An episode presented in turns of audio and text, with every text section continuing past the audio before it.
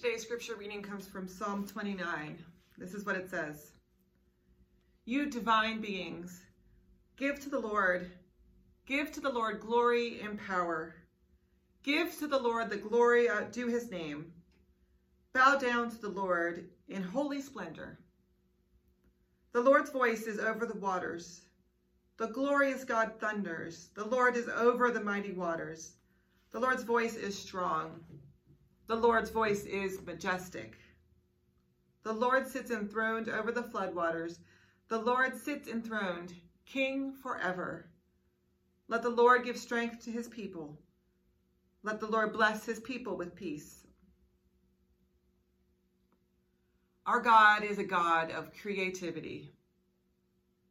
We see creativity all around us. There are expressions of the creative, creative spirit through song, through fine arts, through poetry and drama, through each time that you solve a dilemma or a problem, where you think of new possibilities.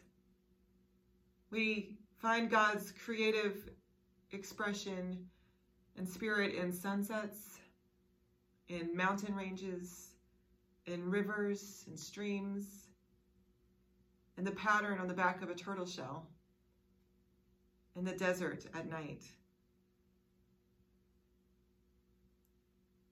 We often miss that creative spirit because we are in too much of a hurry or too much of a rush.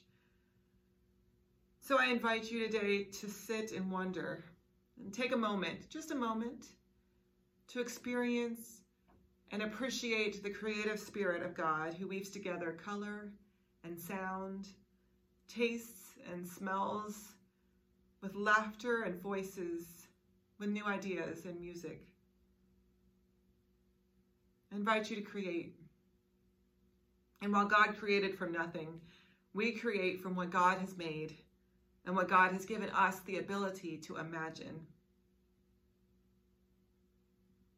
The psalmist today expressed appreciation and thanksgiving through praise of God saying that God had strength and joy and grace, that all things were given by God to the people of God. And so when we read the words of this psalm aloud and imagine the sights and the sounds used in this psalm to describe power and majesty and awe to God, we understand that ultimately David is saying that we are blessed because God gives strength and peace for the journey that is life. Because God is a God of new creation. Amen.